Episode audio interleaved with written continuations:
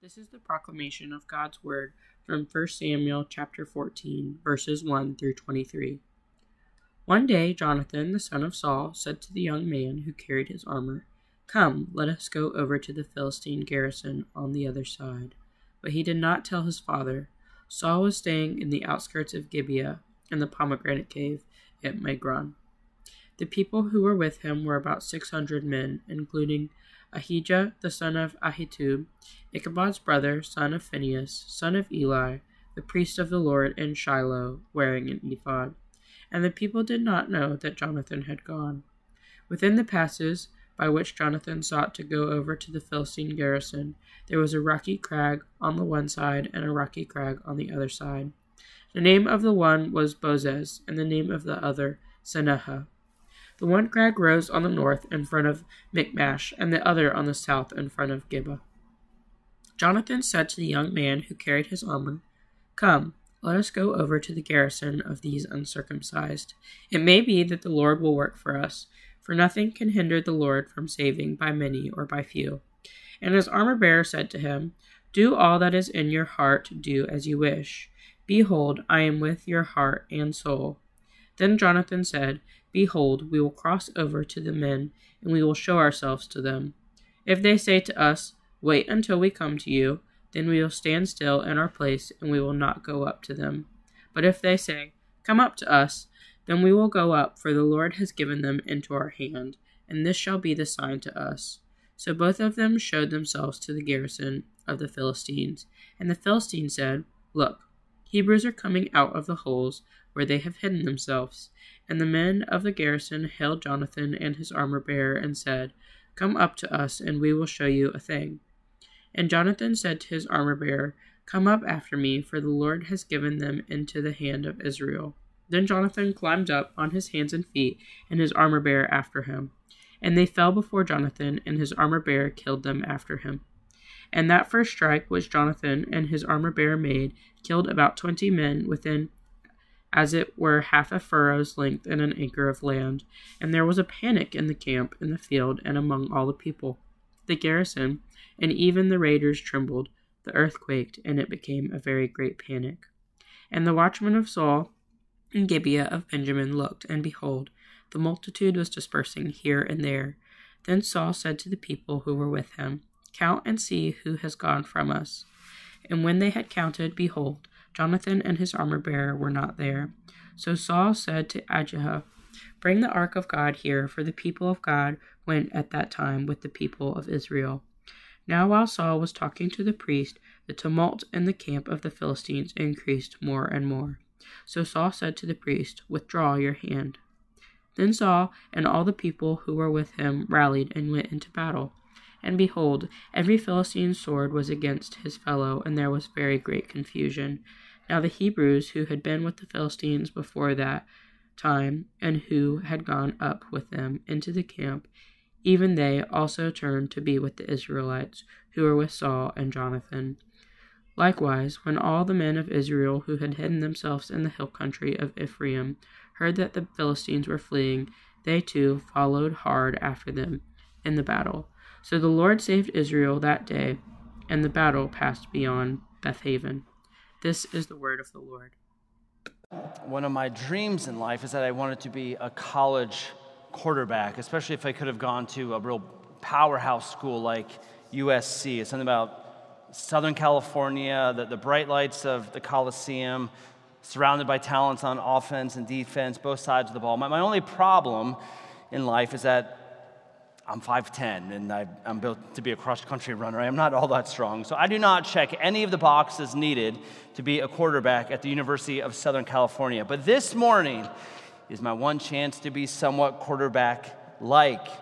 Because if you know football, the quarterback, he walks up to the line, he scans the defense, and the quarterback has the option to either run the play that has been called by the coaches or he can call an audible. He has the freedom to change the play on the spot. It's actually what we are going to do this morning. The title listed in your bulletin is Amazing Grace. That was the original call played by me earlier this week. I wrote that title.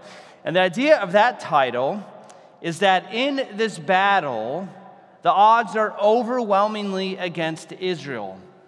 Remember from two weeks ago, it's only 600 Israelite men that are able to fight. The Philistines have tens of thousands of troops. Plus, the Philistines, they have horses and they have chariots and they have all the weapons. This is an impossible victory for Israel to win. And yet, what we see in verse 15 is that God sends a panic into the camp of the Philistines.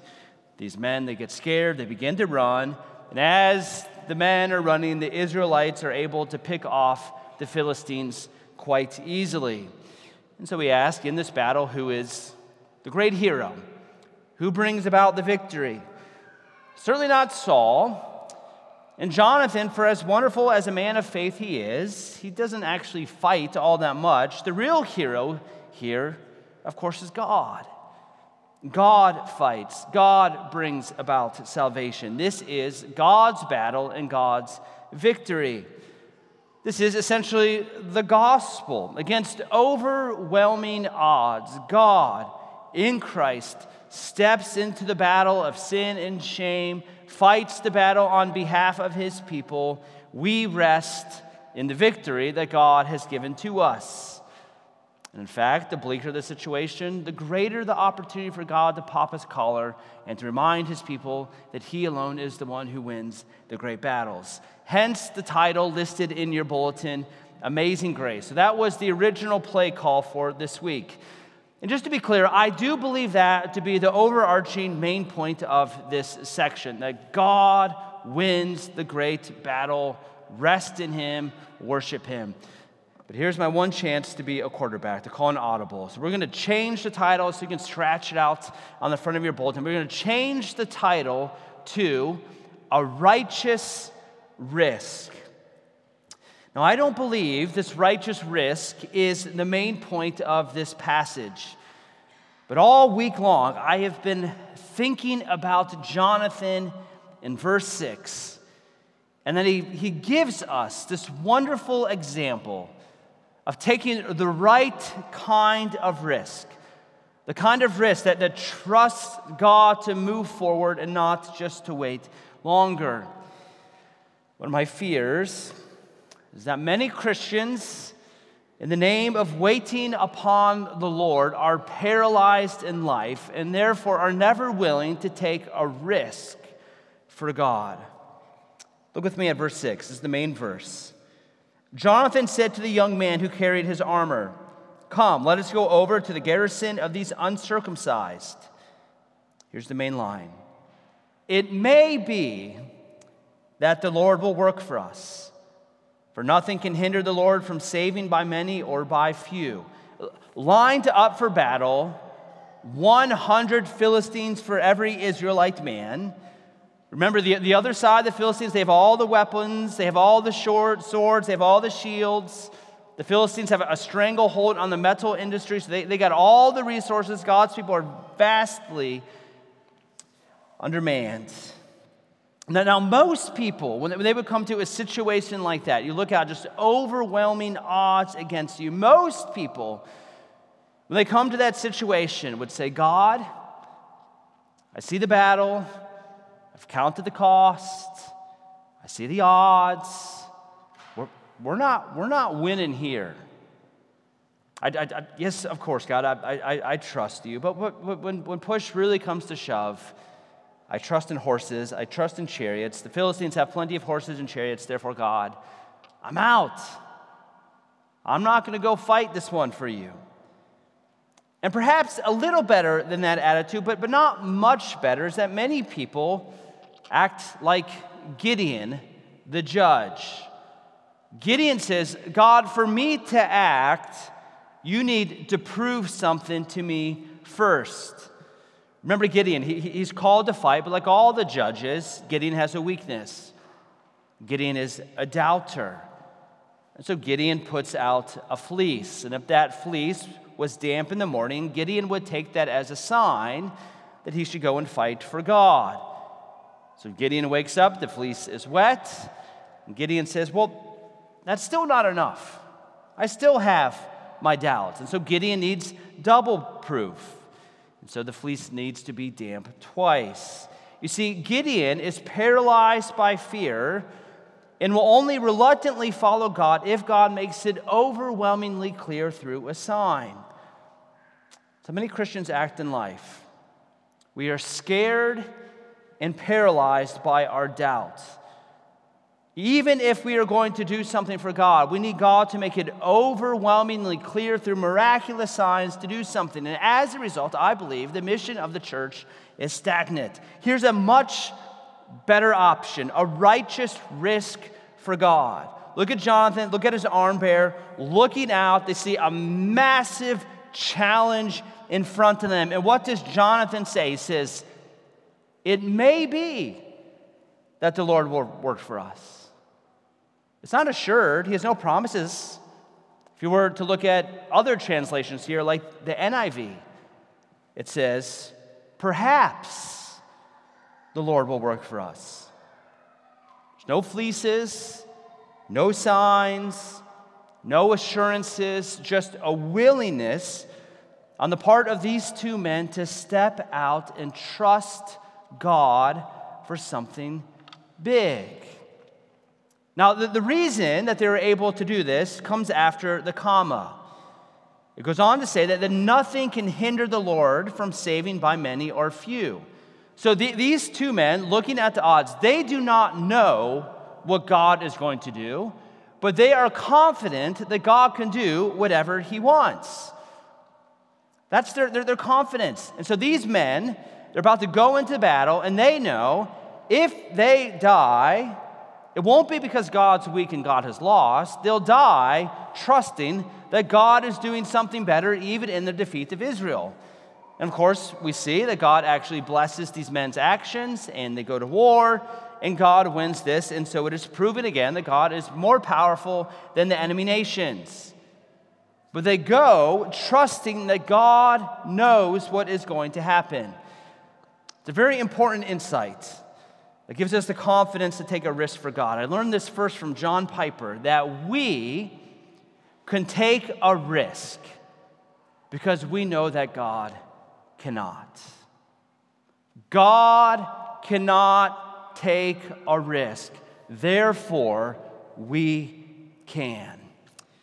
From Isaiah 46 I am God, and there is no other. I am God, and there is none like me declaring the end from the beginning and from the ancient times, things not yet done, saying, My counsel shall stand, and I will accomplish all my purpose. Calling a bird of prey from the east, the man of my counsel from a far country, I have spoken, I will bring it to pass. I have purposed, and I will do it. You see, what Isaiah is saying in chapter 46 is that there is none like God from the very beginning to the very end, from all that God has ever done to things that have not yet been done, God's counsel will stand. His purposes shall prevail. Isaiah reminds us that the smallest details in life, like a bird that is flying in from the east, to the greatest things in life concerning the death of Christ, to the sustainment of the cosmos themselves, everything happens according to God's sovereign will. The implication there is that it is impossible for God to take a risk. Ask yourself, what, what is a risk? We would say a risk is taking an action when the outcome is unknown. And so we would say investing money is risky because we do not know what is going to happen with the financial markets. Or it's a risk for a man to ask a woman on a date because we hope that she will say yes, but that is not certain. She could say no. That is a risk. Taking a risk is acting when the outcome is unknown. And not knowing is not possible for God. So, risk is one of the things that God is not able to do. God cannot take a risk because the outcome is already secure. And it's not just that God is a fortune teller, that He knows what is going to happen. God actually knows what is going to happen and also has the power to see it through. God cannot take a risk, and therefore, we can. Jonathan says, perhaps. Perhaps God might do this, but I, I, I, I don't know. Jonathan does not know the outcome of this battle. All he knows is that God is in charge. And so, whatever Jonathan does is not going to alter God's plan. And Jonathan sees that not as an opportunity to be paralyzed by indecision. No, Jonathan's confidence in God's sovereign plan is his ability to move forward with this huge risk of stepping out to fight the Philistines. So, here in the city of Detroit, knowing that God is sovereignly reigning, what the church needs are people committed to risky living for the sake of Christ. Let's think through what, what, what, does it mean to be risky for Christ? I have three aspects of how we can think through good risk. Number one, decisive versus waiting. Number two, your name on the line versus God's name on the line. And then third and finally, you must understand the difference between God's sovereign will and his moral will. Let's start with number one decisive versus waiting. It's a well known book written by a psychologist. His name was Barry Schwartz, wrote this in 2004, titled The Paradox of Choice Why More is Less. And the idea, coming from his, his research, is that we have more options in front of us than any other culture in the history of the world. We just have options galore.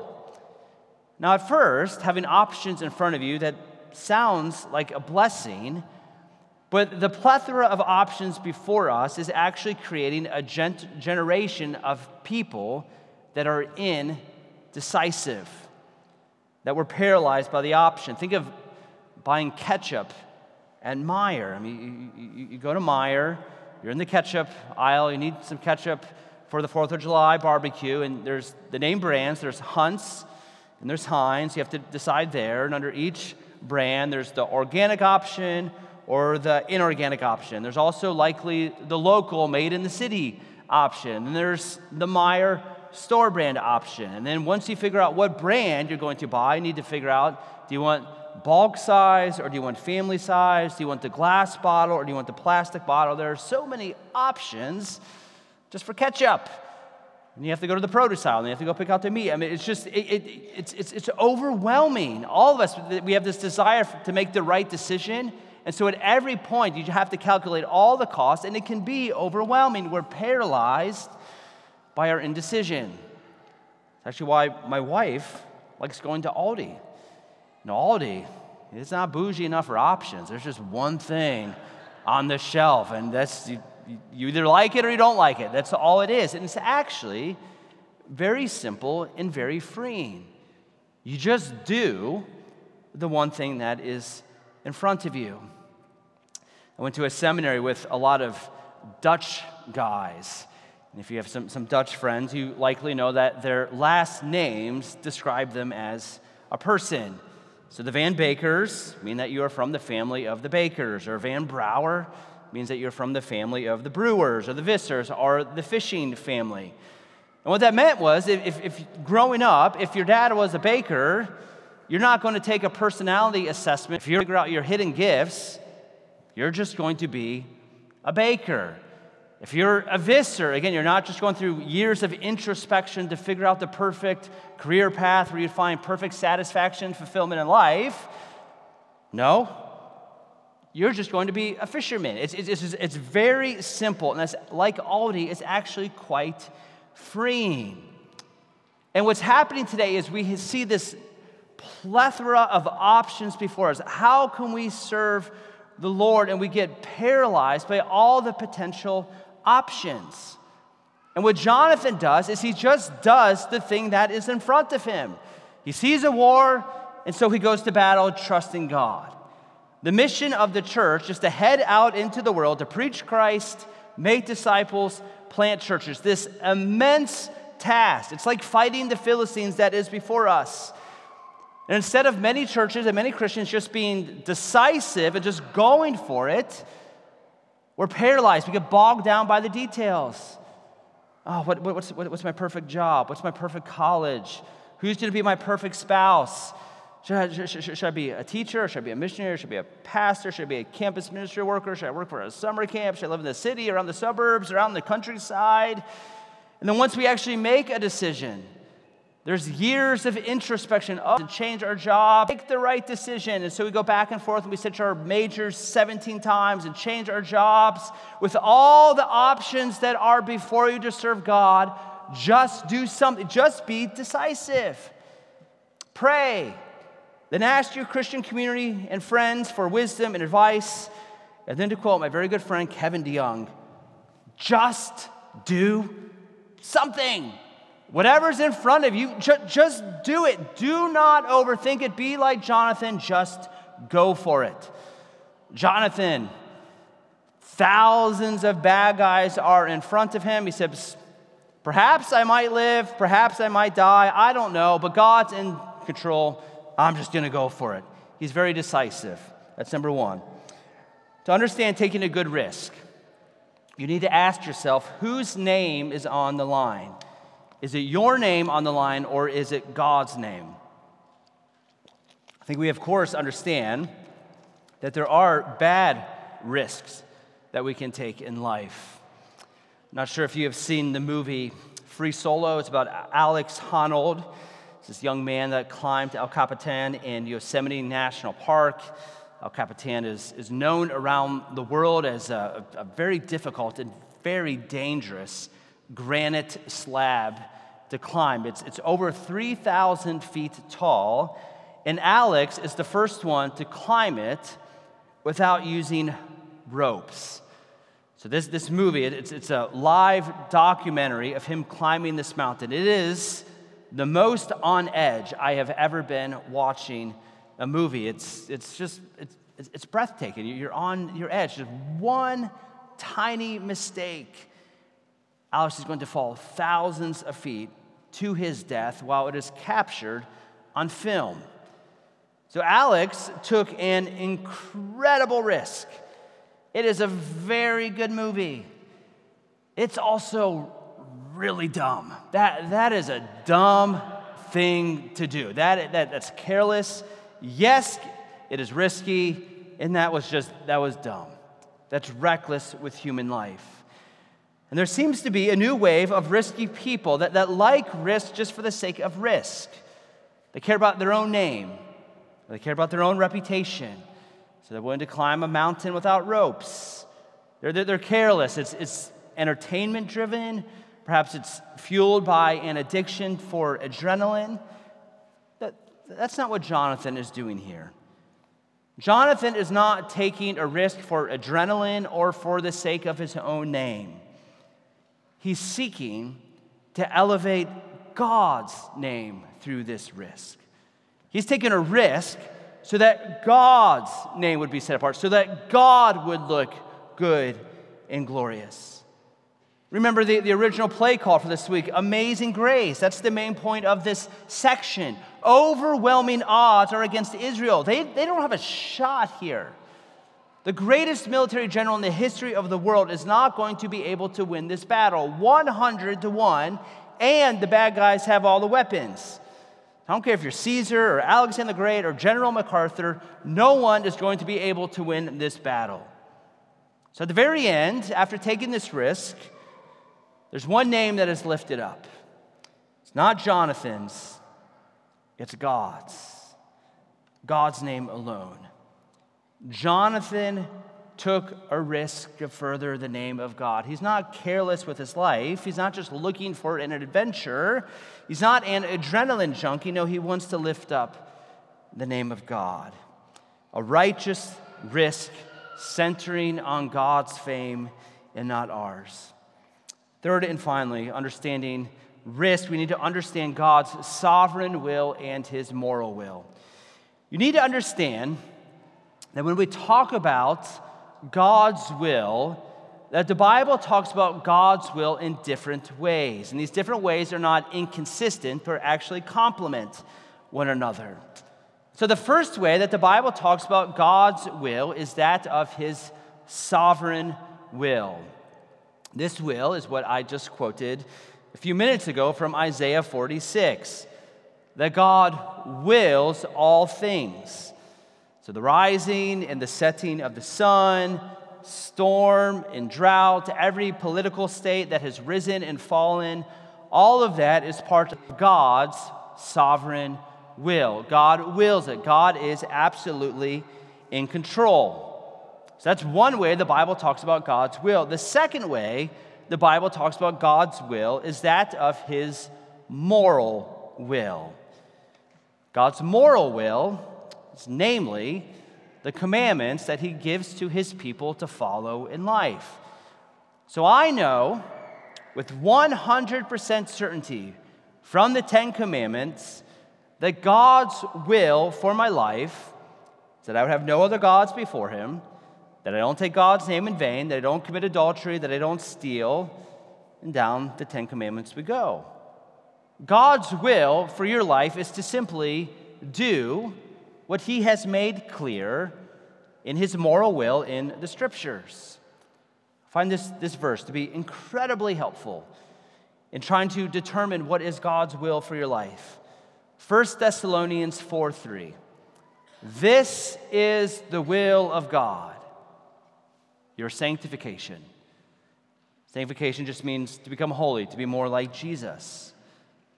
And so, what, what, what this means is, as, as God's people, we do not know God's sovereign will.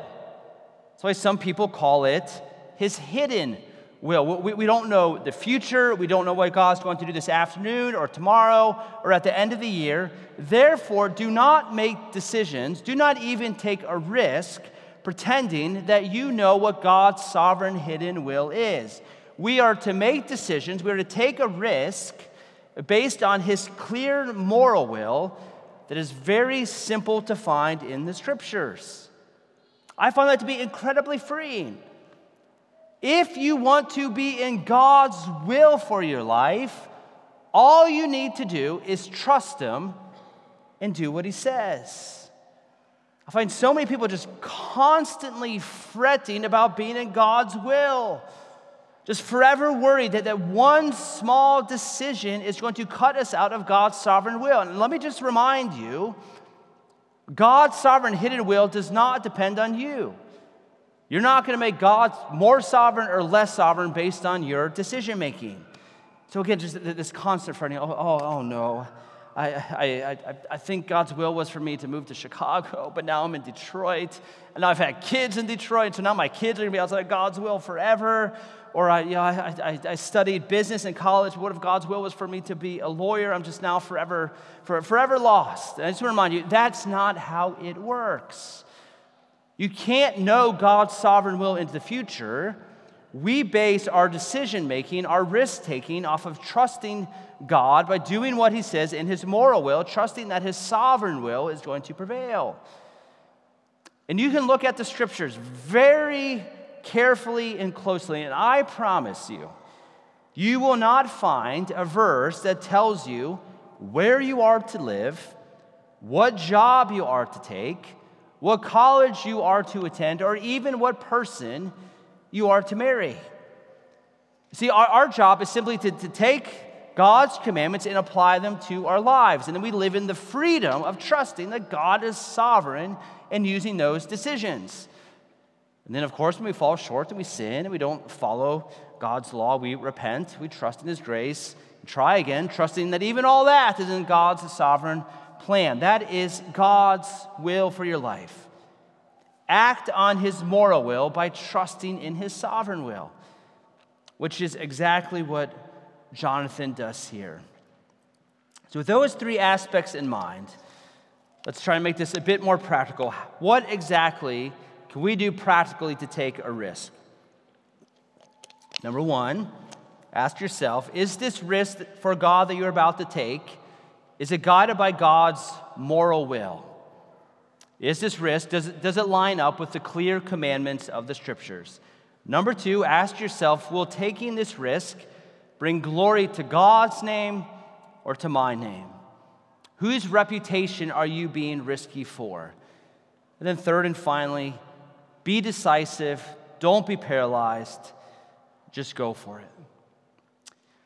And I hope that for all that Redeemer is known for here in the city of Detroit, hope that we're known for being gospel centered, hope that we're known for being careful with the scriptures, hope that we're known for being committed to the gathering of God's people every Sunday morning for worship. I, I, I hope right at the top of that list is that Redeemer is known as a church full of men and women like Jonathan, like his arm bearer, that are ready to be risky for Jesus.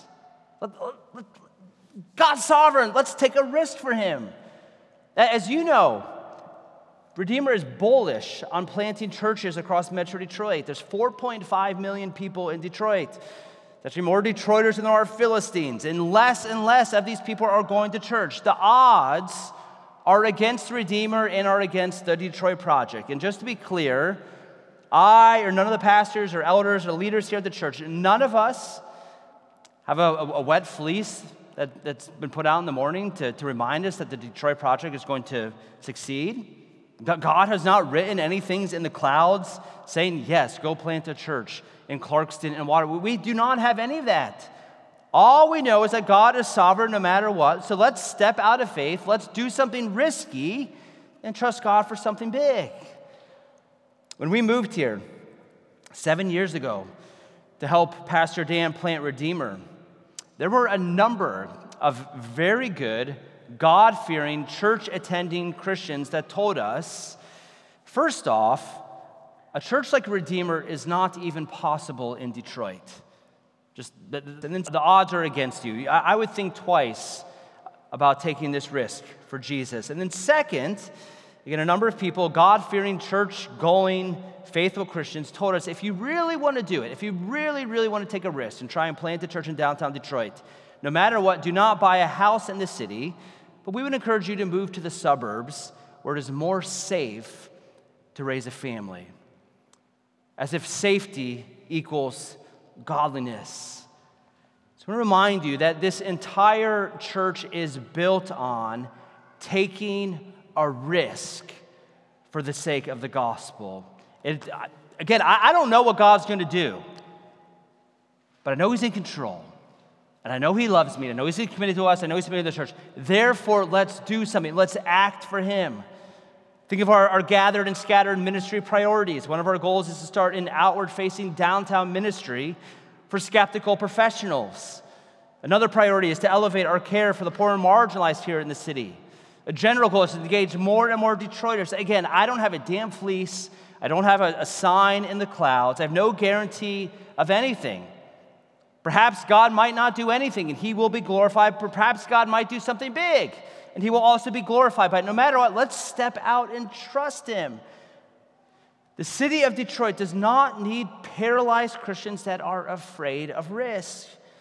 What the city needs is a movement of God's people across different churches that are absolutely convinced in their bones of God's sovereign will that God is sovereign over all things, that the birds that fly in from the east, the economic resurgence, to when Detroit crashes, convinced that God is sovereign over all things. Therefore, God's people are going to do risky things in the city. It's not just risk for us as a church family. I would encourage you to be risky as an individual. If you're a young man, take a risk. Ask that girl out. For all of us this upcoming week, take a risk. Start a spiritual conversation with a coworker. Host a block party this summer. Host a dinner for those that live on the floor in your apartment.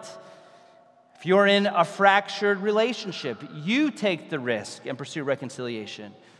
Buy a house in a part of the city that nobody else is willing to move to. Give beyond your means to the work of the global church. You see, God is not risky, He is sovereign. Therefore, we can take a risk for Him. As Abraham Kuyper so famously said, there is not one square inch on the entire planet Earth over which the risen Christ does not claim as mine. He's Lord over all of it, it is all His. And then here's the gospel the God who is sovereign over you in His sovereign will has also become your heavenly Father, which means that any risk that you take for God is actually not a risk at all. Because in that risk, in God's sovereign plan, God is actually hemming you as a father into his love. You belong to him. So any risk you take is not risky because God in his sovereignty is going to use that risk to further his own fatherly love in your life. So Jonathan looks out. All the odds are against him. He says, perhaps. He doesn't know. No fleece, no sign in the clouds. Perhaps he might die, perhaps Israel might win, perhaps the Lord might do a thing. And so Jonathan acts. He takes a risk. May we be like Jonathan, trusting God and living risky lives for the sake of the gospel here in the city. Let's pray. Oh, Heavenly Father, I pray that this audible of a sermon might be helpful. Father, we do thank you that you are sovereignly in charge that you control the weather, control all governments, control even significant redemptive events like the death and resurrection of your son. We thank you that you are in charge. The plan depends on you, not on us. And therefore, give us faith, give us courage, so that we might be willing to be risky for the sake of Christ, like Jonathan. In Jesus' name, amen.